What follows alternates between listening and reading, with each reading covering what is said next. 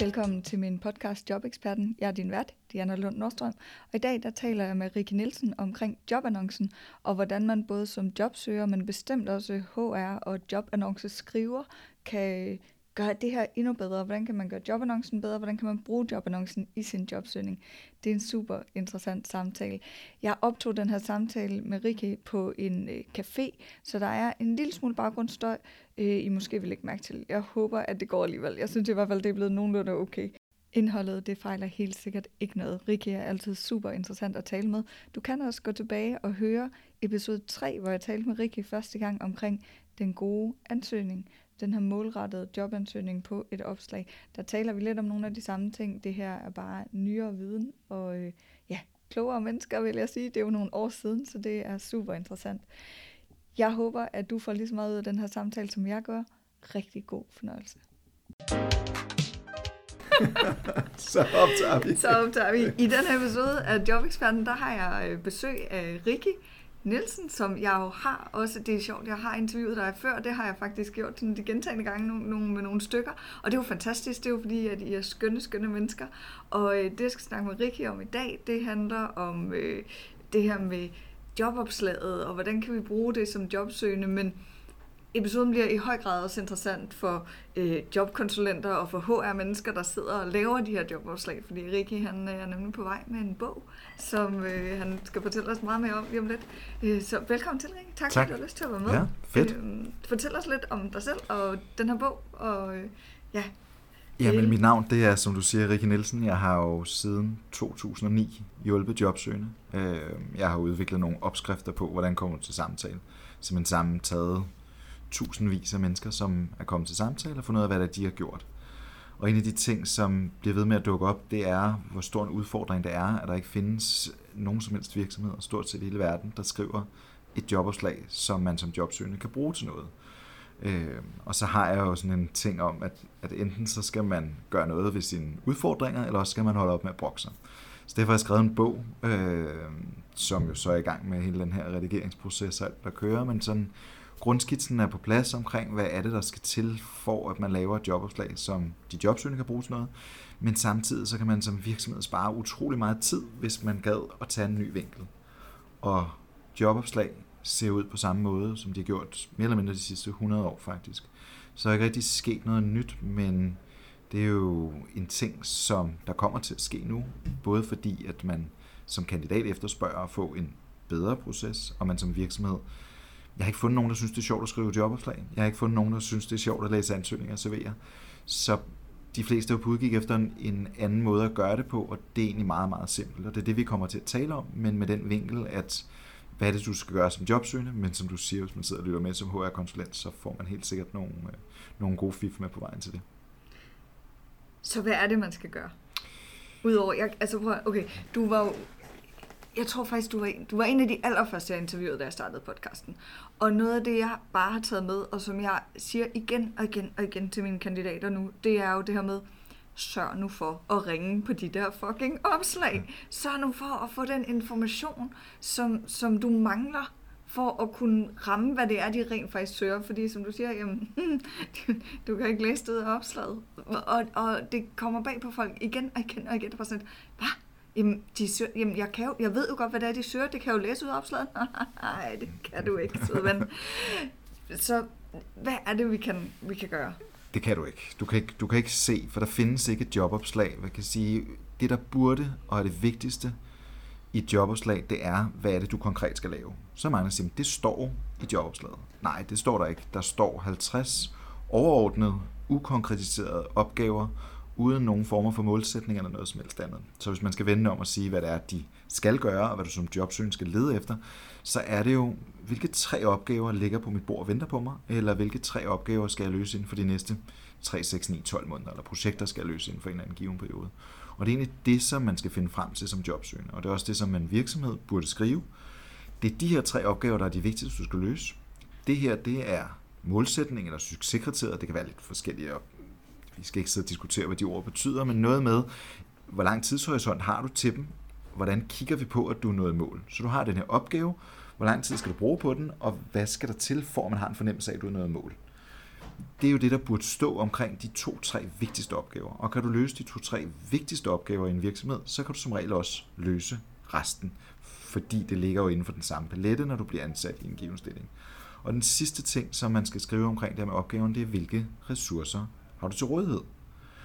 Skal du arbejde med kommunikation, og skal du lave noget markedsføring, så er der meget stor forskel på, om du har et budget på 100.000 eller et budget på en million, eller på 0 kroner. Og det er jo realiteten, at du ikke, man kan lave masser af spændende ting for 0 kroner i en marketingsafdeling. Det er bare rart at vide. Det er rart at vide, om der er en grafiker, der så kan hjælpe det. Er der en, der kan producere noget video til de platforme, jeg skal ud på? Øh, er der nogen, der kan hjælpe mig med at læse noget korrektur? Er der nogen, der kan oversætte det til andre sprog, hvis det er relevant? Øh, så det her med, hvad er det for nogle ressourcer, der er til rådighed? Er det mig selv, der gør alt? Eller er der ikke rigtig noget til rådighed? Det kan man nogle gange også læse i de her jobopslag, kan man godt se, at så hvis du lige kan lidt InDesign og videoredigering og alt muligt andet, for eksempel til kommunikationsjob, så vil det være rigtig fedt. Men det er jo bare en anden måde at sige, you're all alone. Du skal kunne det hele, øh, og det er der jo sådan sjældent nogen, der kan. Så hvis man som virksomhed var meget, meget skarpere på, hvad de tre opgaver var, så vil man også få nogle jobsøgere, som kunne skrive nogle meget konkrete ansøgere, hvordan de vil gribe de tre vigtigste opgaver an. Og hvordan skal vi så som jobsøgere finde frem til det? Fordi at man kan sige, indtil at virksomhederne finder ud af, at de skal ændre måden, de skriver deres jobopslag på. Og det tænker jeg, det finder de ud af, når din bog den udkommer. Men hvordan kan vi i mellemtiden så som jobsøgere finde ud af, og hvordan kan vi spørge ind til, til de der ting, så vi får de rigtige informationer? Jamen det er, det er ringen. Det er ringen til den kontaktperson, der er i jobopslaget. Heldigvis er der det i de fleste jobopslag. På nuværende tidspunkt, da vi sidder og laver det her, så er vi slutningen eller efteråret af 22, ikke? Øh, ah, solen skinner stadigvæk. Men vi er i sådan anden halvdel af 22, og... Øh, det er den 31. august. ja. Så er den på plads. Så er den på plads. Så det er, så, så der er der jo mangel på arbejdskraft, og derfor så sætter man en kontaktperson på for at være venlig. De er ikke altid til at få fat i. Men man skal ringe for at finde ud af, hvad er det for nogle to-tre opgaver, der ligger på bordet og venter. Hvad er det for nogle opgaver eller projekter, som jeg bliver en del af i løbet af det næste år. Og hvad er det, der er, forventningerne omkring de opgaver. Så man skal ind til benet af, hvad er det, hvad er det jeg konkret skal løse, som jeg ved, at det vigtigste er.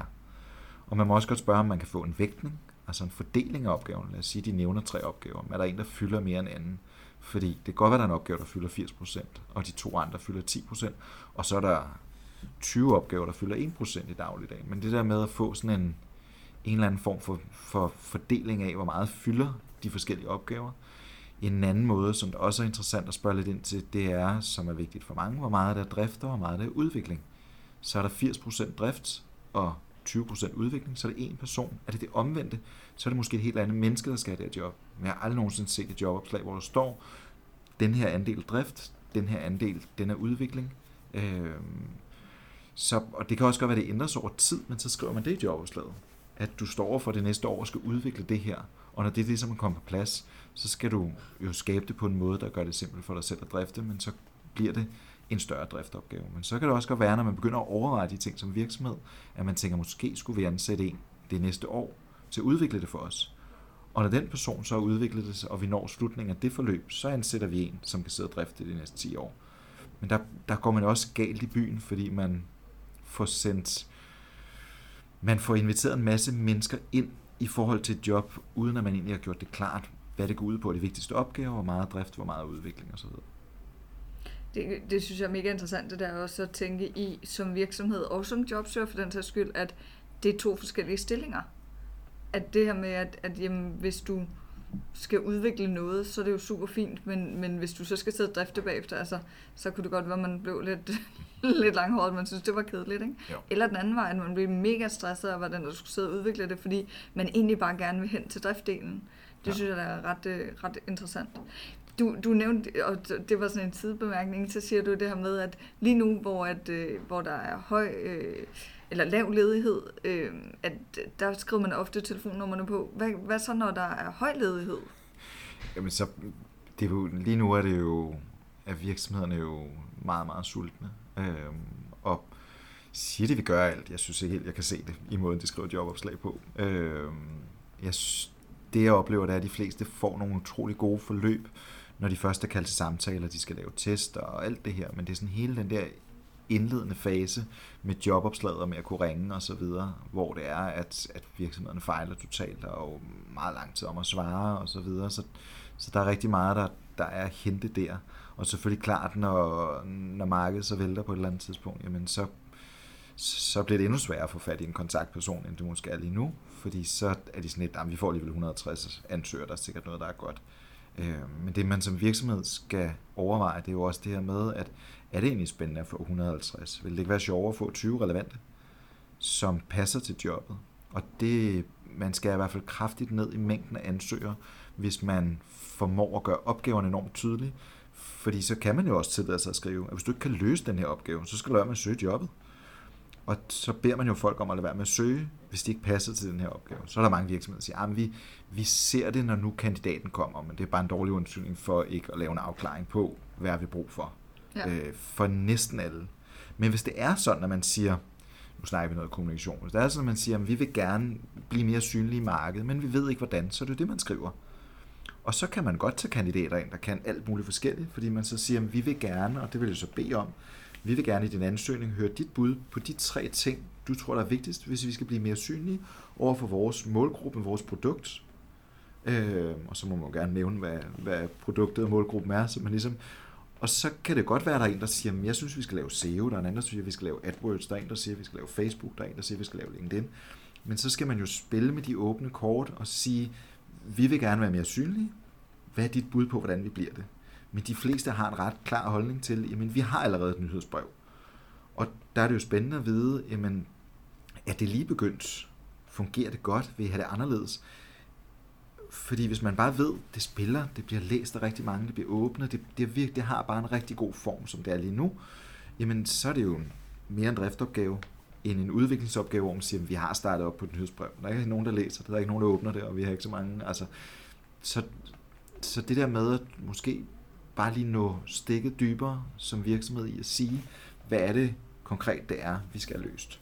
Og der oplever jeg faktisk, at når jobsøgende så ringer i dag, så kan de faktisk godt svare. Så det undrer mig, at de ikke skriver det i jobopslaget, fordi de kan godt forklare, det er faktisk de her tre opgaver. Det er drift, det er udvikling, det er hvad det nu end er. Mm. Øh, og det er en det, det er hovedtingen i jobopslaget. Så skal vi nok også snakke om de andre ting, der er i jobopslaget, som også er interessant, som, som jobsøgende og også som virksomhed at vide. Men, men det er ligesom bare det, og det er jo en, det er jo en gåde for mig, at man ikke kan skrive her er der opgave nummer et, her er der opgave nummer to, her er der opgave nummer tre i prioriteret rækkefølge.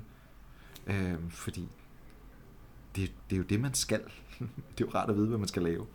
Jeg tænker da også, at det, er en, at det er en fordel for den jobsøgende, fordi altså det der med at, at spilde tiden på at sidde og søge stillinger, hvor man reelt ikke har en chance. Man kan sige, jeg ved godt, jeg opfordrer også folk til, søg nu selvom, at du ikke nødvendigvis kan alt det, der står, men det er jo også, fordi det står ikke på en konkret måde, som du siger. Så det, så det er sådan lidt svært at vide på forkant. Så det der med, at hvis der står helt konkret, jeg kan, eller du skal kunne de her tre programmer for eksempel, og hvis du ikke kan dem, så er det ikke relevant, fint, så behøver jeg ikke at søge det.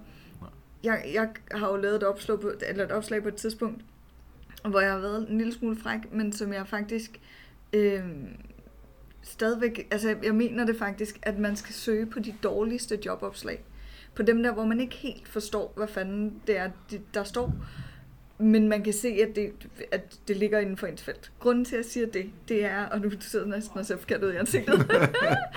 Grunden til, at jeg siger, at man skal søge på dem, det er fordi, hvis man så gør sit forarbejde som jobsøger, hvis man rent faktisk ringer til virksomheden og finder ud af, hvad er det for nogle opgaver, passer jeg til det, kan jeg komme med en spændende vinkel ind på det, så er min tese i hvert fald, at så har man mindre konkurrence.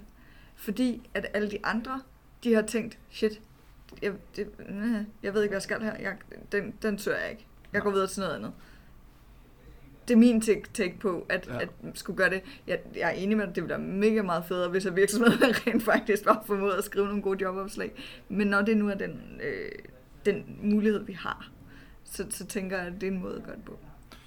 Og jeg er jo enig i stykket af vejen, fordi jeg bliver tit dem, jeg møder om at lave lidt telefonfis. Altså ring på tre jobs, du ikke gider at have. Øh, så du øver dig, du bliver god til at stille de spørgsmål, som jeg lige har været lidt inde på. øh, som man kan spørge til, hvad er det, der er de væsentligste opgaver osv. Når man så øver sig to-tre gange på, tre, på et par jobs, man ikke gider have, så kan man ringe på dem, man rigtig gerne vil have. Fordi man skal som regel lige øve sig et par gange, før man får den her formulering på plads, der lyder rigtigt. Jeg kan jo godt sige, at det her det er et godt spørgsmål, øh, og spørge, hvad de tre opgaver ligger og venter på mit bord, men hvis det ikke falder lige så naturligt for dig lige at spørge på den måde, så skal du lige gøre det et par gange, før du finder ud af, hvordan du spørger.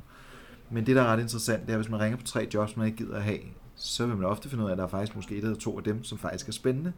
Og på samme måde, når man ringer på de par jobs, man synes, der er helt fantastiske, så vil man også finde ud af, at der er cirka halvdelen af dem, som er spændende, og halvdelen, som ikke er. Så jeg, jeg er helt enig i din vinkel, fordi cirka halvdelen af de jobs, man troede, man skulle søge, dem vælger man ikke at søge. Og på samme måde, hvis man ringer på stillingsopslag, som man tænker, der er uinteressant, så vælger man måske næsten at søge halvdelen af dem, fordi man finder ud af, at de er interessante. Og, og det er det arbejde, som fejler fuldstændig. Men jeg, jeg prøver at respektere, at jeg ikke har mødt nogen endnu, ud over mig selv og nogle få andre, der synes, det er sjovt at skrive jobopslag. Mm.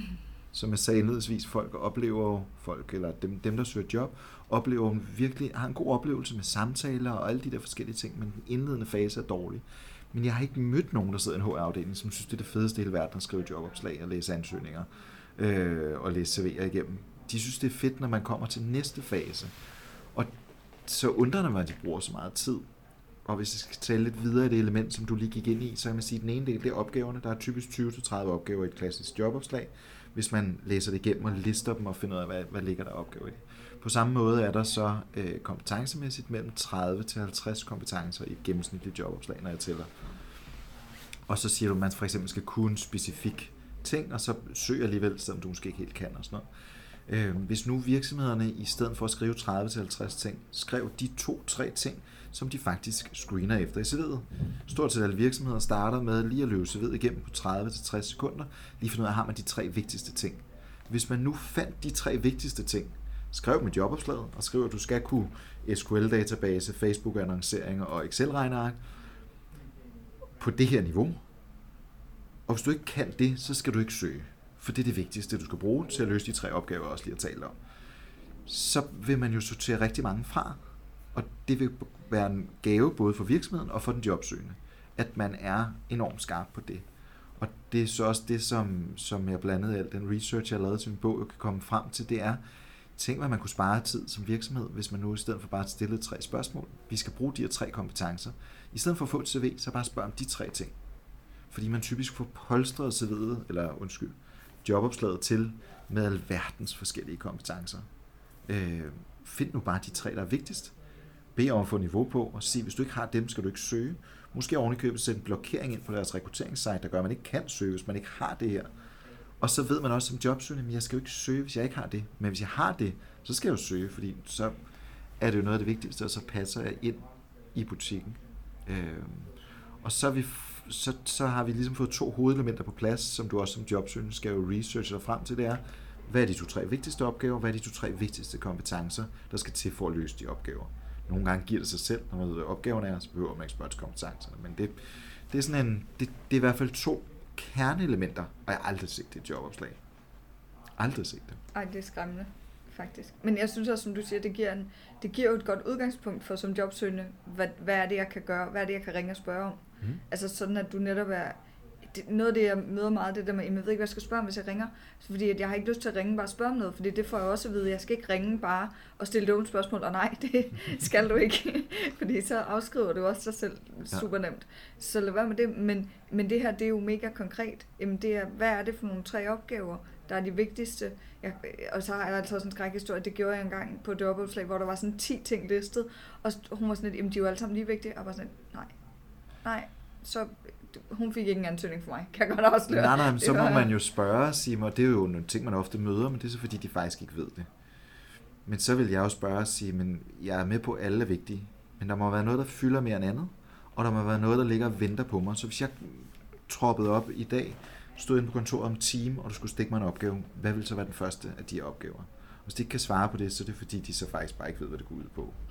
Og det kan godt være en chef, der ikke ved, hvad medarbejderen reelt set skal lave, eller en HR-konsulent, som har fået den her ærefulde erhverv af at være kontaktperson, som de ikke kender til jobbet, eller til tider også nogle rekrutteringsbureauer, er jo også, sidder jo også og skal præsentere nogle kandidater, og kan, ikke, kan egentlig ikke helt uddybe de her ting. Og så må man jo godt prøve sådan lidt nysgerrigt at finde ud af, er der så en, jeg kan snakke med, som kan sige noget om de opgaver. Der kan man jo på mange måder komme galt afsted. Øh, hvis man siger til chefen, hvis du ikke ved, hvad du går ud på, har du så egentlig ikke kan snakke med. Men, men så kan man lave noget research på nogle andre måder, tage fat i nogle tidligere medarbejdere, eller se, om der er en anden kontaktperson på jobopslaget. Men det vil du møde nogen og sige, det hele er vigtigt, men det er det jo bare ikke. Der må være noget, hvis jeg starter i morgen. Som, som hvad, er, øh, hvad er sandsynligheden for at komme igennem? Fordi nu ved jeg også, at når man ringer, og øh, for eksempel nu tidligere arbejdet hos Jobindex, hvor at de stod for en del af rekrutteringen, hvor det var ligesom første screening. Men hvis man ringer til dem, så er mit indtryk i hvert fald ikke, at man kommer igennem til, til virksomheden, for det er jo en af pointerne i, at virksomheden har hyret den her øh, rekrutteringskonsulent til at stå for, for ja. første screening og tage imod ansøgninger og alle de her ting, svare på spørgsmål. Hvordan vil du tilgå den i forhold til at sige, jamen, vil du presse dem til at, at finde ud af det, eller vil du presse dem til at og måske få lov at komme til at tale med virksomheden alligevel? Altså, hvor, hvor ville din øh, fokus ligge der? Der er to. Jeg, jeg har et par eksempler, jeg kom med. Der var en, som, øh, det var sådan en, en rekrutteringskonsulent fra et andet firma, men som, som sagde, når, når, øh, når der er nogen, der ringer og har noget, jeg kan svare på, så vil jeg enten gerne selv undersøge det, men han er begyndt at spørge sine kunder og sige, der ringer nogle gange nogen, faktisk har et godt spørgsmål eller to, må de ringe direkte til dig. Og det vil chefen jo gerne have, fordi så er der jo screenet så er der ikke en, der ringer og siger, hej, kan du fortælle mig lidt mere om jobbet, eller køre toget til Humlebæk, eller altså folk med høje uddannelser ringer og stiller vanvittige spørgsmål. Altså virkelig, det er virkelig vildt nogle gange, jeg, når jeg taler med HR-konsulenter, hvad folk spørger om. Det er jo pinligt. Det, er, det er sådan nogle spørgsmål, der gør, at man ikke bliver inviteret til jobsamtale. Jamen, det og så, men, men det er jo selvfølgelig ikke nogen af dem, der sidder og lytter med her, der kunne finde på at spørge nej, på den nej, måde, nej, nej. det er klart. Så det er jo... Øh, men han havde jo bare spurgt øh, dem, han rekrutterer for, må, må, jeg, må de ringe direkte til dig, eller skal jeg ringe og spørge, eller fordi der vil komme noget, jeg ikke kan svare på. Hvis der er, så må de gerne sende dem videre. Øh, og det er egentlig også min oplevelse af dem, jeg kender, der sidder og rekrutterer hos, øh, hos Jobindex, det er jo, at de har en god dialog med deres kunder, så hvis man ikke lige kan svare, så, så finder de jo en måde at finde svar på det. Så, så, så hvis der sidder sådan et mellemled der, så vil de jo sige, er det noget, du vil kunne undersøge for mig? Fordi jeg vil gerne skrive dig en målrettet ansøgning, hvor jeg giver dig bud på præcis, hvordan jeg vil gribe de vigtigste opgaver an. Og hvis vi ikke kan finde frem til, hvad der sådan er den vigtigste opgave, du kan sige lidt mere om den, så bliver det en meget flad ansøgning fra min side, og jeg kunne egentlig godt tænke mig at skrive noget til dig, lige netop om det. Og så er det svært at sidde den anden ende og sige, at det gider jeg ikke bruge min tid på. Det kan jeg hjælpe dig med, så får man bare ikke en ansøgning, og der er verden i hvert fald ikke lige nu. Og særligt hvis det er nogle gode kandidater, så, så, øh, så, så, det, så skal man jo fange dem ind på den her måde ved at, at give lidt service til dem. Og selvom det så er et marked, hvor der er flere hundrede ansøgere. Find nu frem til, hvad det går ud på. Jeg tænker også, at dem, som netop har den energi til at spørge ind til den der type ting, og som har den, det der drive for ja. at gøre de der ting, ja. måske også typisk vil være de mere interessante kandidater. Ja. Fordi at, at man kan sige, det er jo, hvad er det man siger, øh, øh, hire for, personality of fire for et eller andet. Altså det her med, at man, man hyrer jo personen, men så, så man kan lære kompetencerne. Ja. Så det der drive, man kommer med, når man har en reel interesse, og man spørger ind, og man, altså, man gerne vil vide noget, det tænker jeg også må være et plus. Det er det, fordi det er jo, så viser man jo en oprigtig interesse i selve jobbet. Og Ballisager beviste egentlig meget fint i en af deres øh, analyser på et tidspunkt, det her med, at man jo stadig gør det man ansætter nogen, man godt kan lide, og når de så ikke leverer resultater inden for tre måneder, så fyrer man dem øh, på grund af manglende resultater. Så særligt hvis man også kigger over på, på lederdelen, så er det jo, så det er i hvert fald dokumenteret, både hos Ballisager, men også rigtig mange andre gange, det der med, men jeg kunne godt lide dig, så jeg ansat dig, men du kunne faktisk ikke løse opgaven, så bliver du nødt til at fyre dig igen. Så skal man til at fyre nogen, man faktisk godt kan lide. Tænk nu, hvis man indledningsvis virkelig screenede og fik sorteret på, hvem kan løse den her opgave og så skal der nok være nogen blandt den, der kan løse opgaven, som man også godt kan lide. Forhåbentlig. Men det går bare, det går bare for meget den anden vej, at man, man skal hele vejen ind og starte i virksomheden og være der tre måneder før man finder ud af, hvad man skal lave. Og derfor så bliver det jo på, kan jeg lide dig, eller kan jeg ikke lide dig. Så bliver det på nogle meget subjektive ting, i stedet for at vi finder ud af, du passer faktisk til. Det andet eksempel, som jeg også har, som jeg nævnte lige før, altså jeg vil komme med to, i forhold til det her, som, det var en, som ringede netop til et rekrutteringsbureau, og så siger rekrutteringskonsulenten, jeg kan ikke sige så meget mere om opgaven, så bare skriv til mit hjerte, og så, øh, så skal det nok gå. Og altså, alle, der sad på det her kursus, hvor hun fortalte det her, var jo, vi var jo flade grin. Altså, det var jo, det var enormt komisk. Men det er jo nogle gange en realitet. Men så vil jeg jo ringe direkte til virksomheden og sige, prøv at jeg er blevet bedt om at skrive til rekrutteringskonsulentens hjerte. Kan du hjælpe mig lidt? Øh, fordi det ved jeg ikke lige, hvordan jeg skal gøre det.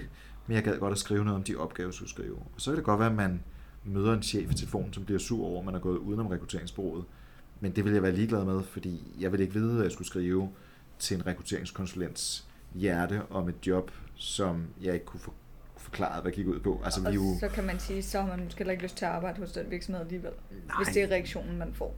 Hvis man ringer og siger, prøv jeg har faktisk prøvet helt seriøst at finde frem til det, det kunne ikke hjælpe mig med. Kan du hjælpe mig? Øh, men det er også det, jeg oplever, at når man så styrer udenom HR, rekruttering eller hvad der er, så, og man faktisk har noget fornuftigt at spørge om, så får man også en god oplevelse af det. Men det er et farligt råd at give, fordi man kan også smadre sine chancer for at få jobbet, fordi der sidder en anden og siger, hvad var det, du hed? Okay, jeg skriver lige et navn, fordi det er simpelthen ikke meningen det her, så nu sletter jeg for listen, men det har jeg stort set aldrig hørt. De fleste tager det jo positivt, fordi man har noget fornuftigt at spørge om. Ja. Den tredje ting, vi skal snakke om, der mangler et jobopslag, som øh, er det, der er sværest at skrive sin ansøgning, det er sin motivation. Altså, hvorfor skal jeg arbejde for den her virksomhed? Og når man læser jobopslaget fra en eller anden given virksomhed, så kan man jo læse, vi er repræsenteret så også mange lande, vi laver de og de produkter. Altså, der kommer meget sådan en meget triviel beskrivelse, man ofte kan finde på hjemmesiden. Og så kan man jo svare også i sin ansøgning på samme måde. Jeg vil gerne arbejde for den her virksomhed, fordi I er så også mange lande, og det er så så spændende og så, så internationalt. Og det ved vi alle sammen godt, at det, der er bare ikke noget energi i det, øh, og det er i hvert fald ikke det, der gør, at man kommer til samtale. Så det er, og den her, den er nok mest til selve virksomhederne, men det, jeg, jeg skal nok komme tilbage, hvad det betyder for de jobsøgende, det er, skriv nu indledningsvis i jeres jobopslag, hvorfor er det interessant at arbejde for jer? Hvad kommer jeg til at være med til at rykke? Hvad kommer jeg til at være med til at ændre? Og for nogle er det fint at levere et, et, øh, et, et, et retvisende regnskab.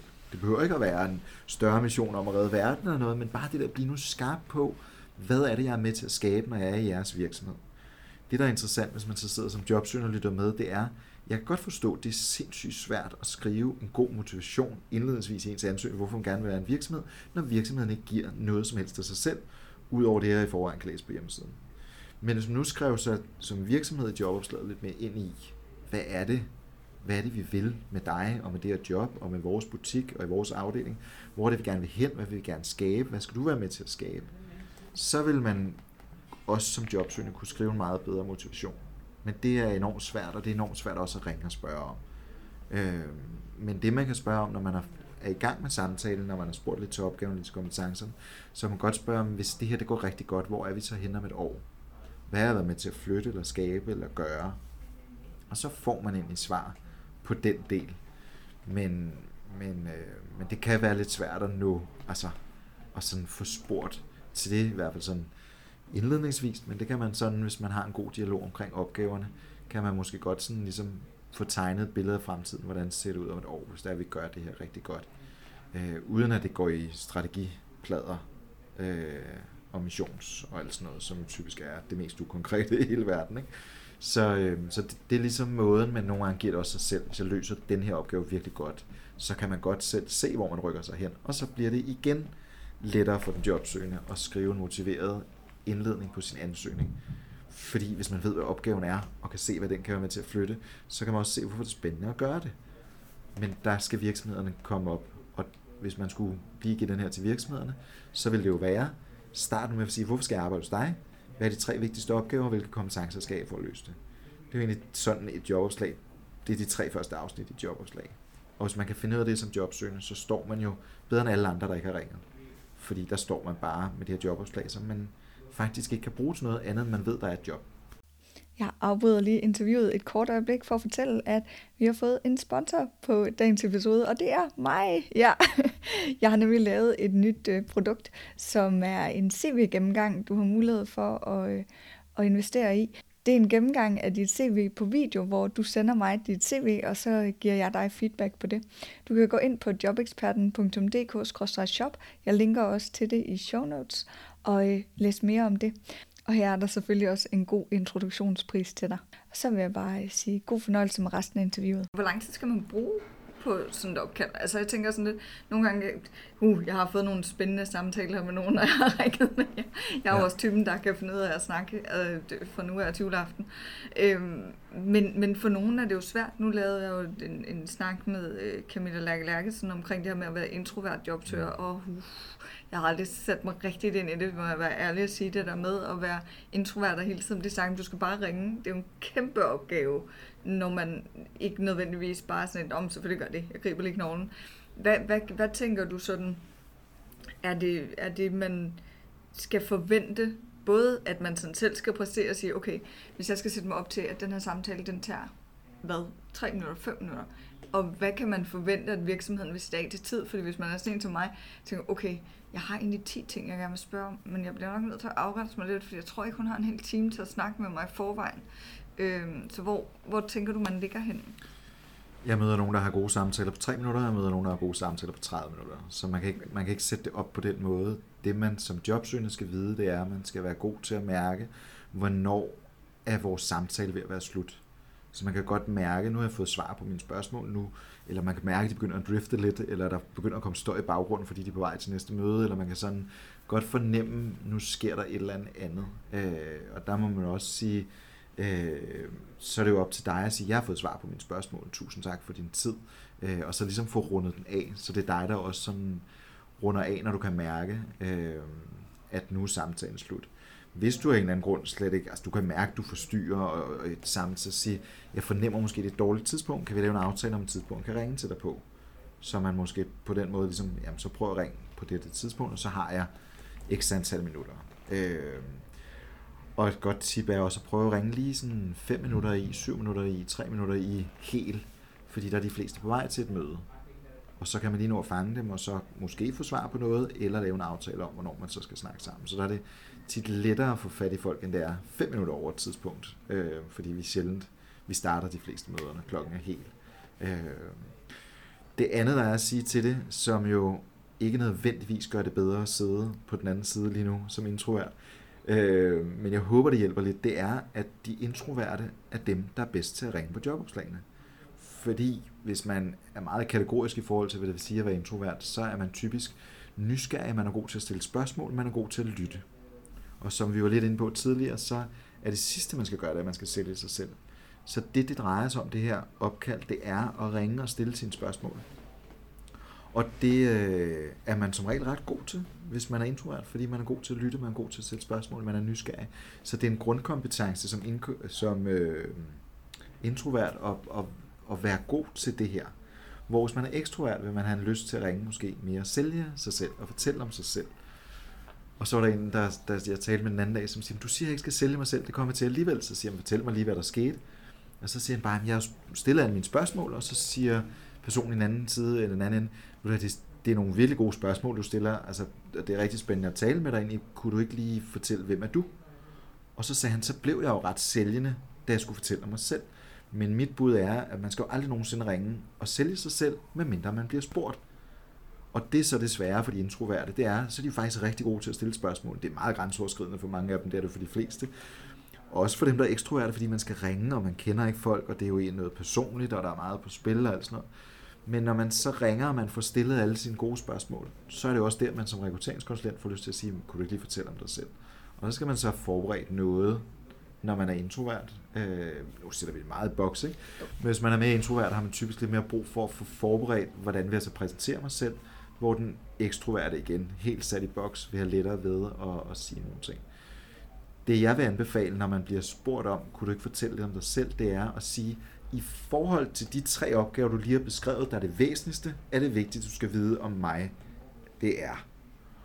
Og så bliver det helt naturligt at svare. Jeg lavede det her på min uddannelse. Jeg har lavet det her i mit seneste job. Jeg har lavet det her frivilligt arbejde. Jeg har lavet det her studiejob, eller hvor man nu end er i livet så kan man jo, men så bliver det helt naturligt at svare i forhold til de tre opgaver, hvad det er, man så kan. For man skal ikke præsentere sig selv med, hvilken uddannelse og hvor gammel man er og alt muligt andet. Man skal sige, i forhold til de opgaver, som der er vigtige for dig at få løst lige nu, skal du vide, at dem vil du kunne komme og løse i morgen, fordi jeg har de her kompetencer, eller fordi jeg har lavet de her ting, eller fordi jeg har de her erfaringer. Så, så på den måde kan man er det svært at forberede en elevatortale, for jeg tror ikke på elevatortalen, for det bliver meget statisk. Jeg tror meget mere på, at man får noget at vide, og så skal man kunne, kunne fortælle noget om, hvad man har erfaring med det. Og så må man jo også være ærlig og sige, du nævner de her tre opgaver, de to af dem, der tænker jeg det her. Den her opgave, der er jeg lidt mere herude, hvor det er, at jeg ikke sidder specifikt med den kompetence, men jeg har lavet de her de ting, som, som leder op til det, eller som er tilsvarende, eller sådan. Og så kan man på den måde ligesom stadig tale sig ind i jobbet, og så må man også godt være ærlig og sige, hvis jeg nu ikke kan det her, giver det så mening at søge? Og så får man jo også et ærligt svar af, hvis du ikke kan de tre vigtigste ting, så skal du ikke søge. Eller hvis du kan de her to ting, som er rigtig vigtige, så skal vi nok lære dig det tredje. Men det, det er den dialog, og det er også derfor, det kan blive enormt svært at sætte tid på, hvis vi vender tilbage til, der, hvor dit spørgsmål startede. Det er fordi, nogle gange så får man nogle samtaler, som, som fungerer rigtig godt på kort tid, og nogle på lang tid, og man kommer omkring nogle forskellige emner. Øh, og der er bare ikke særlig mange, der ringer. Uanset om der er 500 ansøgere, eller der er 5 ansøgere, så er der ikke særlig mange, der ringer. Jeg kan ikke huske, om det er et tal, jeg har for dig, eller det er noget, jeg har læst i en af Ballisagers øh, rapporter, der, at det er omkring 10 procent, der ringer. Jeg tror, det, jeg tror også, det blev bekræftet i, i Ja. Ballisagers, men det, At- at, jeg har i hvert fald lavet sådan, hvor jeg tit spørger, når jeg holder kurser og møder folk, hvor mange af jer ringer, og så kan jeg se, at vi, vi ligger der omkring. Er det, Det stadig dit indtryk? Jamen det er det, fordi, det var tilbage. Det jo, det at være nogle år siden. det vil være nogle år siden, og så er det stadig mit indtryk, fordi jeg jo så også møder en masse HR, rekrutteringsfolk, chefer videre, som sidder og rekrutterer. Og når jeg så spørger dem, så er det også der, der vi ligger. De siger, de, de kan nogle gange godt starte med at sige, at der er rigtig mange, der ringer. Så siger, hvor mange ansøgere fik du? Du fik 100, men hvor mange ringede? Når de så begynder at regne, så er det syv, der ringede, eller 10, der ringede. Så det er jo ikke mange. Hvis du har fået 100 ansøgere, og der er syv eller 10, der ringer, det er ikke mange. Nu er der færre ansøgere til mange jobs lige nu, så er der nærmest ikke nogen, der ringer. Øh, så man har jo bare en gave, fordi så er der to eller tre, der måske gør det. Og de står bare 100 gange bedre, fordi de ved, hvad jobbet går ud på, og måske også har gjort et godt indtryk. Så det er også en ting, man kan have i mente i forhold til, at jeg plejer, jeg, når jeg har nogle kandidater, der kommer og er sådan lidt, lidt uh, mutte i det, og sådan lidt, jamen jeg er også bare så træt af at møde den der med, hvorfor er du ledig, fordi der er jo, altså, der er jo lav ledighed, hvorfor, du må da være enormt ringe, så du ikke har fået et job. Men du skal bare lige huske på, at det kan godt være, at der er lav ledighed, men det betyder jo også, at alle dem, du er oppe imod, når du søger en stilling, det er jo folk, der er i job. det er jo folk, der typisk sidder med noget, eller det, du, de skal arbejde med allerede. Så der kan fordelen ved at være jobsøgende, ved at have muligheden for at ringe nemmere i hvert fald, jo netop være, at man kan, at man kan skrive sig bedre ind i stillingen, end dem, som så er i job ja. I øjeblikket. Så jeg tænker, det var bare sådan en lille nugget lige at give med videre. Ja, så, så øh, er der jo mange forskellige årsager til, at man er ledig, og der er også nogle felter, hvor man er det mere inden for en andre og sådan noget, så der er jo ikke, det er jo ikke nødvendigvis noget, der sådan tæller ned, medmindre at man, man har været ledig i rigtig, rigtig lang tid, så er man nødt til at komme tilbage ved hjælp af noget praktik eller noget andet, så man, man får noget frisk på CV'et. Mm. Øh, fordi så kan det være en ulempe, hvis, hvis det er rigtig lang tid. Men at man, man er ledig i en periode, det kan der være mange grunde til.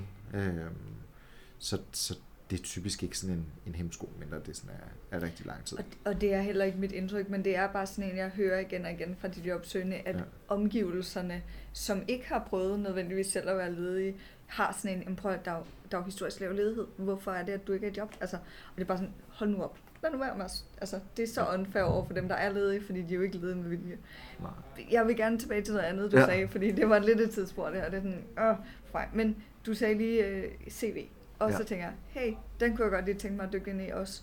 Øhm, fordi når det er sådan, at vi ringer, hvordan, igen, hvis vi går tilbage til Ballisager, øhm, de, jo, de laver alle de her, laver den her årlige rekrutteringsrapport, hvor en af de ting, de også øh, har vist, det der med, at de fleste de læser øh, CV'et først, og øh, jeg tror, det er 47 procent læser slet ikke ansøgningen, øh, hvis de ikke finder CV'et relevant. Altså det, det, er sådan, det er sådan nogle ret høje tal egentlig på, hvor ofte ansøgningen ikke bliver læst. Så det jeg gerne hen til, det er sådan et, øh, hvor er din, altså det her med, at når man så har ringet og talt med dem, hvor meget af den information skal man faktisk lægge ind allerede i CV'et i forhold til ansøgningen? Fordi jeg forstår godt, du skal lægge det ind i ansøgningen, du skal være fremadrettet, du skal alle de her ting, men hvor meget af det vil du lægge ind i selve CV'et, sådan at du får det vist allerede der, fordi det hjælper jo ikke noget, at du viser det i din ansøgning, hvis de aldrig kommer til ansøgningen. Nej, og det kommer jo... Det man skal huske, det er, at den så typisk bliver læst i anden gennemlæsning. Det vender vi tilbage til om lidt. Men det er rigtig nok, første gennemlæsning ligger jo til ved, så det er jo naturligt at skrive et resume på 5-6 linjer, hvor man skriver sig direkte ind i jobbet i forhold til de væsentlige kompetencer, man har fået at vide, man skal have for at kunne løse jobbet. Og det er det vigtigste, man et eller andet sted kan gøre. Så man skriver, jamen i forhold til jobbet her hos den her virksomhed, der vil jeg trække på det og det og det og det. Lidt af det samme, som man skal svare, når man bliver spurgt, kan du ikke fortælle dem dig selv i forhold til det her job. Så man, bruger de, man laver et resume, og det er egentlig det eneste, som man altid skal lave om i sit CV. Det er at lave en målrettet indledning i sit CV, hvor man viser de kompetencer, der skal bruges til at løse netop det her specifikke job, skriver virksomhedens navn, skriver jobtitlen, skriver opgaverne ind, så man taler om, hvad er det fra min fortid, hvad er det her, du kan finde i mit CV, som gør, at jeg er berettet til det her job. Det andet, man så kan arbejde med i sit CV, det er en, en prioriteret rækkefølge af de ting, man har opnået i sin tidligere job, eller på sit studie, eller hvor man nu er henne i livet, øh, så man, man øh, prioriterer det i forhold til netop det her job. Så hvis der er en opgave, der er vigtig at løse for den her virksomhed, så vil jeg, når jeg så beskrev det i mit CV, så vil jeg flytte de ting, jeg har lavet tidligere, eller minder om det, lidt højere op under, under min seneste ansættelse, og så vil det, der er mindre vigtigt, blive flyttet længere ned. Og det kan jo godt, man kan jo sagtens søge nogle jobs, der har lidt af det forskellige. Så, så man kan måske lige bytte lidt rundt i rækkefølgen i måden, man skriver de opgaver og de resultater, det man har opnået i sit CV, det kan man bytte rundt på. Men det vigtigste er at skrive det målrettede resume, fordi så kan de på 5-10 sekunder ligge over den gode bunke. Så kommer anden gennemlæsning, hvor det er, at man så typisk øh, bruger lidt længere tid og også læser ansøgningen. Og det vil sige, hvis vi så siger nu, der er jo, nu tager vi bare for at gøre det rundt, der er 100, der søger det her job, der er 10, der ringer. Ud af de 10, der ringer, der er 5, der har stillet nogle fornuftige spørgsmål. De 5 står væsentligt Tror du, det er så lavt? Ja, det er det. Okay, det er i hvert fald det, som, som de virksomheder taler med siger. Det er, at der er for mange, der stadig ringer og siger, kan du ikke fortælle lidt mere om jobbet, fordi det har man fået at vide et eller andet sted, men du skal ringe. Nu skal aldrig ringe bare for at ringe. Du skal ringe og spørge noget fornuftigt. Det har vi været inde på.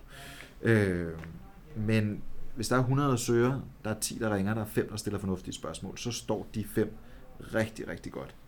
Hvis man så får deres CV lagt foran sig, og kan se, gud, du har forstået, hvad der er vigtigst, og det har du skrevet i dit resume, og du, vi havde også en god samtale, så kan jeg lægge det over i god gode punkt. Når jeg så får det op igen, så ser jeg, at det var ham der eller hende der, som havde ringet, og det var jo egentlig rigtigt det her med CV'et, så kigger man det videre i CV'et og ser, hvad er det egentlig ellers, de har, så går man over i ansøgninger, og så kan man jo se det, at gud, de har forstået, hvad det er for en opgave, de skal løse. Og i stedet for at skrive efterbehagelig telefonsamtale, som jeg ikke forstår, for nogensinde er nogen, der har skrevet eller fundet på, det er bare sådan en ansøgningsfloskel, som øh, folk, der aldrig nogensinde har taget de ord i deres mund, stadig skriver det. Man skal skrive en ansøgning på en måde, som man også vil tale. Så man vil skrive, efter jeg har talt med Michael om stillingen, stod det klart for mig, at de her tre opgaver, det er jo de vigtigste. Her er mit bud på, hvordan jeg vil gribe dem an.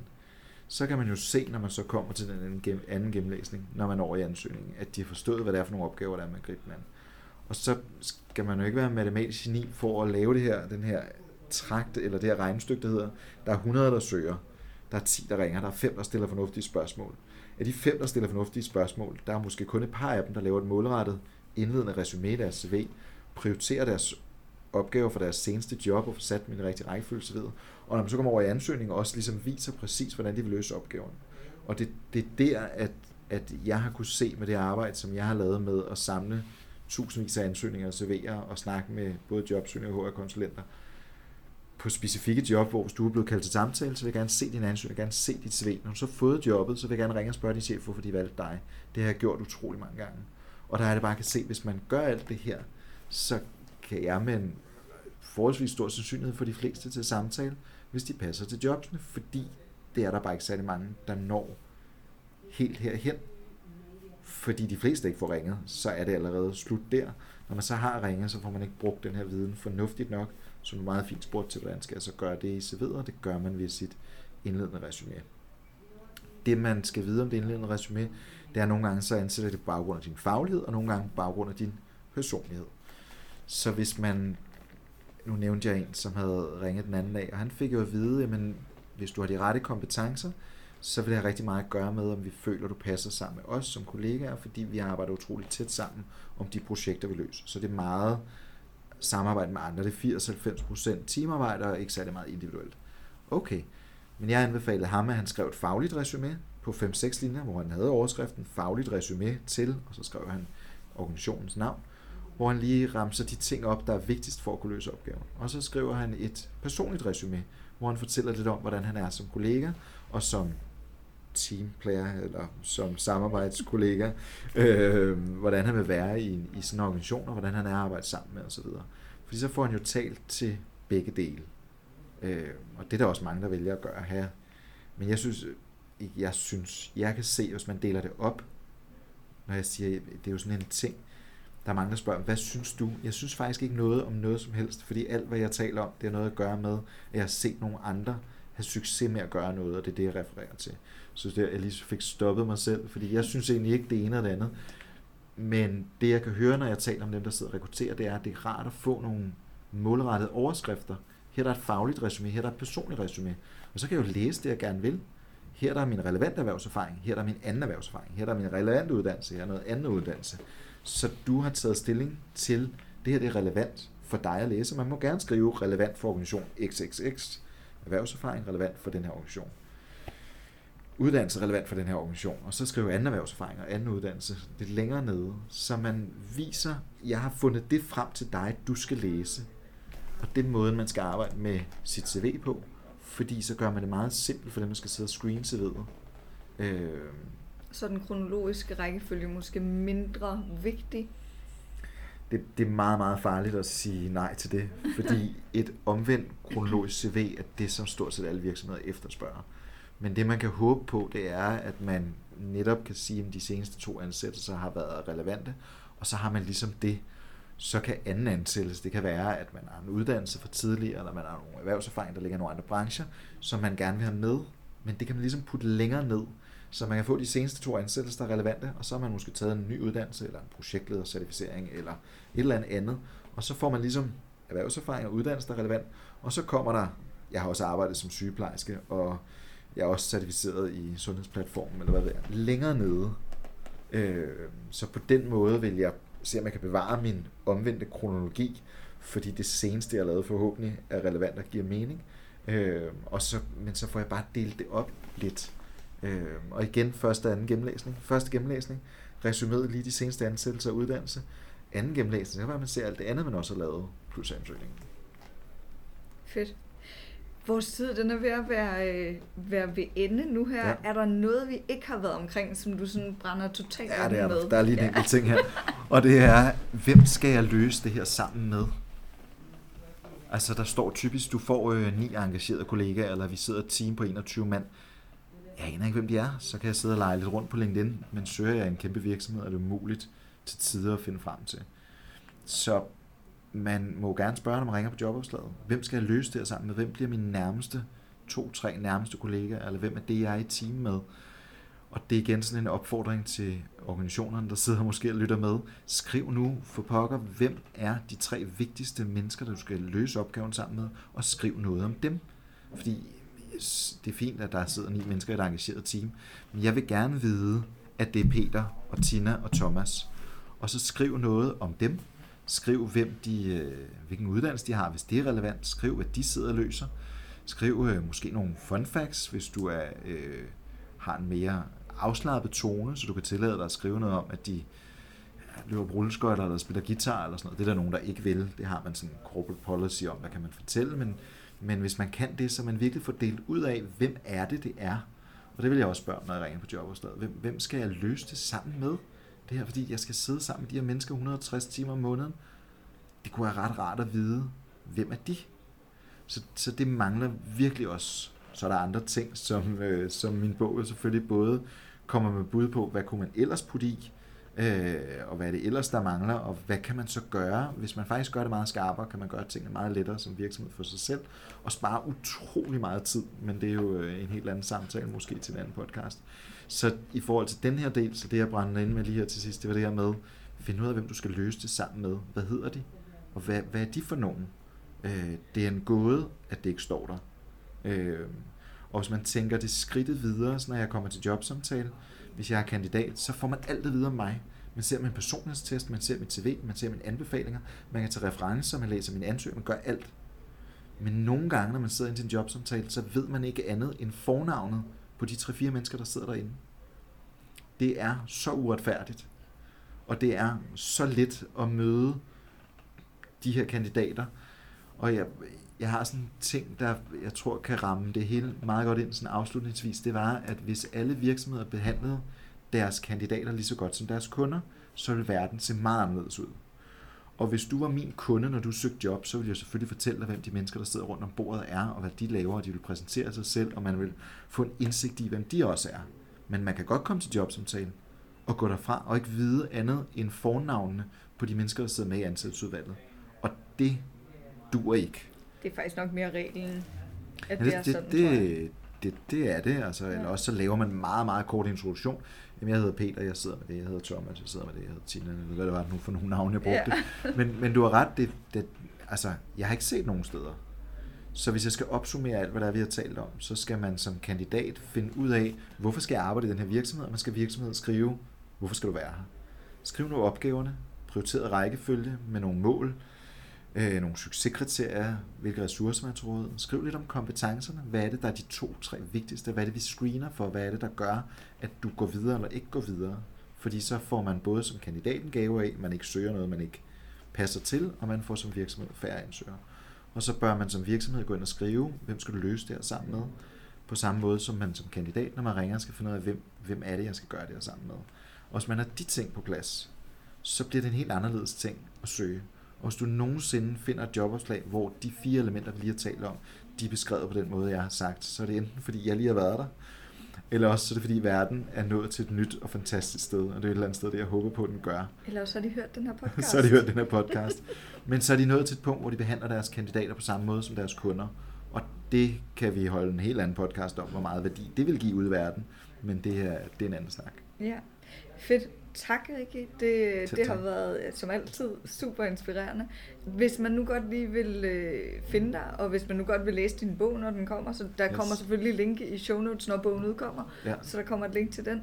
Men øh, hvor kan man ellers øh, finde dig og finde bogen og alt det her? Find mig via LinkedIn, eller find mig via rikinelsen.dk, mit øh, website, som man også kan linke til via LinkedIn. Man er velkommen til at connecte med mig. Skriv øh, lige, jeg har hørt den her podcast. Jeg vil gerne lige følge, hvad du laver, eller sådan noget. Så accepterer jeg invitationer. Og ellers så øh, vil det være sådan inde på mit, på mit site, der kan man på et tidspunkt ligesom skrive sig op. Ikke til sådan markedsføringsmæssigt, øh, men bare til at få at vide, hvornår kommer bogen, og hvad er det, sådan, jeg arbejder på med den. Øh, så det kan man gøre, men det igen via min hjemmeside. Og der kan man både som jobsøgende gå ind, og der kan man så komme på et nyhedsbrev, hvor jeg deler ud en masse viden, men man kan også komme over og høre om den her bog, som helt sikkert også bliver interessant for jobsøgende at læse, fordi de, øh, hvis de kan finde frem til de ting, som virksomheden ikke selv finder frem til, så står de bedre i deres jobjagt. Fedt. Jeg glæder mig til at læse den. Jeg glæder mig til, at den kommer ud. Tak fordi du ville være med. Selv tak. Og tak fordi, at du lyttede med til dagens episode. Du er selvfølgelig også mere end velkommen til at connecte med mig på LinkedIn. Husk, reviews på din podcast-app er også altid meget velkommen. Rigtig god jobjagt.